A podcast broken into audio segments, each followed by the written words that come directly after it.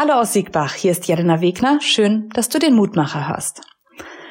Bei mir läuft zurzeit im Auto ständig die Musik von Taylor Swift rauf und runter. Nächstes Jahr möchte ich mit meiner Tochter auf eines ihrer Konzerte gehen. Als letztes Lied ist auf meiner Playlist Karma zu hören. Das Wort Karma kommt aus der Sprache Sanskrit. Dahinter steht ein religiöses Prinzip, das besagt, dass unser Verhalten und unsere Gedanken Konsequenzen nach sich ziehen, sei es im Diesseits oder im Jenseits. Diese Vorstellung findet sich im Hinduismus. Sie ist aber auch uns Christen nicht ganz fremd. Für uns Christen hat es dann aber Martin Luther so schön auf den Punkt gebracht, sola fide, allein aus Glauben sind wir gerecht.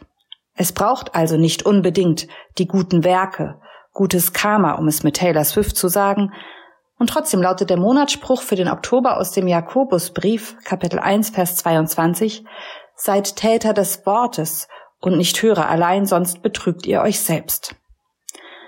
Auch wenn es keine Notwendigkeit für gute Taten gibt, weil der Glaube allein genügt, so meint auch schon Luther, dass wenn unser Glaube letztlich aufrichtig ist, wir gar nicht anders können, als immer wieder auch Gutes zu tun.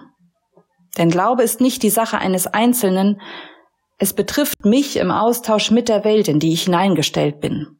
Jeder und jede einzelne von uns wirkt auf die Welt ein, mit Gedanken, Worten und Taten. Unsere Entscheidungen und Handlungen, die haben Konsequenzen.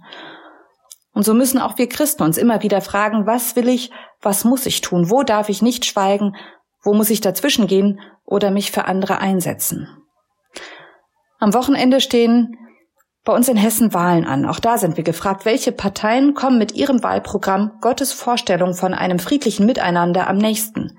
Wer hat die Menschen und die Welt im Blick? Bei wem scheint die Nächstenliebe in den Vorstellungen und Zielen durch?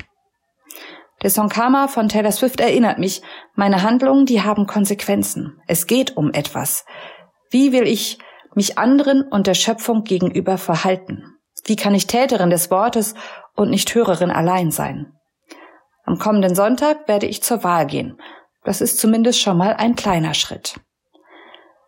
Und nun lade ich dich noch ein, mit mir zu beten. Guter Gott, seid Täter des Wortes, lesen wir. Aber was können wir tun? Welches ist der richtige Weg? Manchmal überfordert es mich, Entscheidungen treffen zu müssen. Kein Weg scheint richtig zu sein. Bitte hilf mir nicht aufzugeben. Hilf mir zu vertrauen, dass du auch zu mir stehst, wenn ich falsche Entscheidungen treffe. Denn deine Gnade, die steht über allem. Und bitte mach mir Mut, immer wieder mich für das Leben einzusetzen und nicht die Hände in den Schoß zu legen. Danke, dass du ein Gott des Lebens bist. Amen. Bleib behütet. Bis zum nächsten Mal.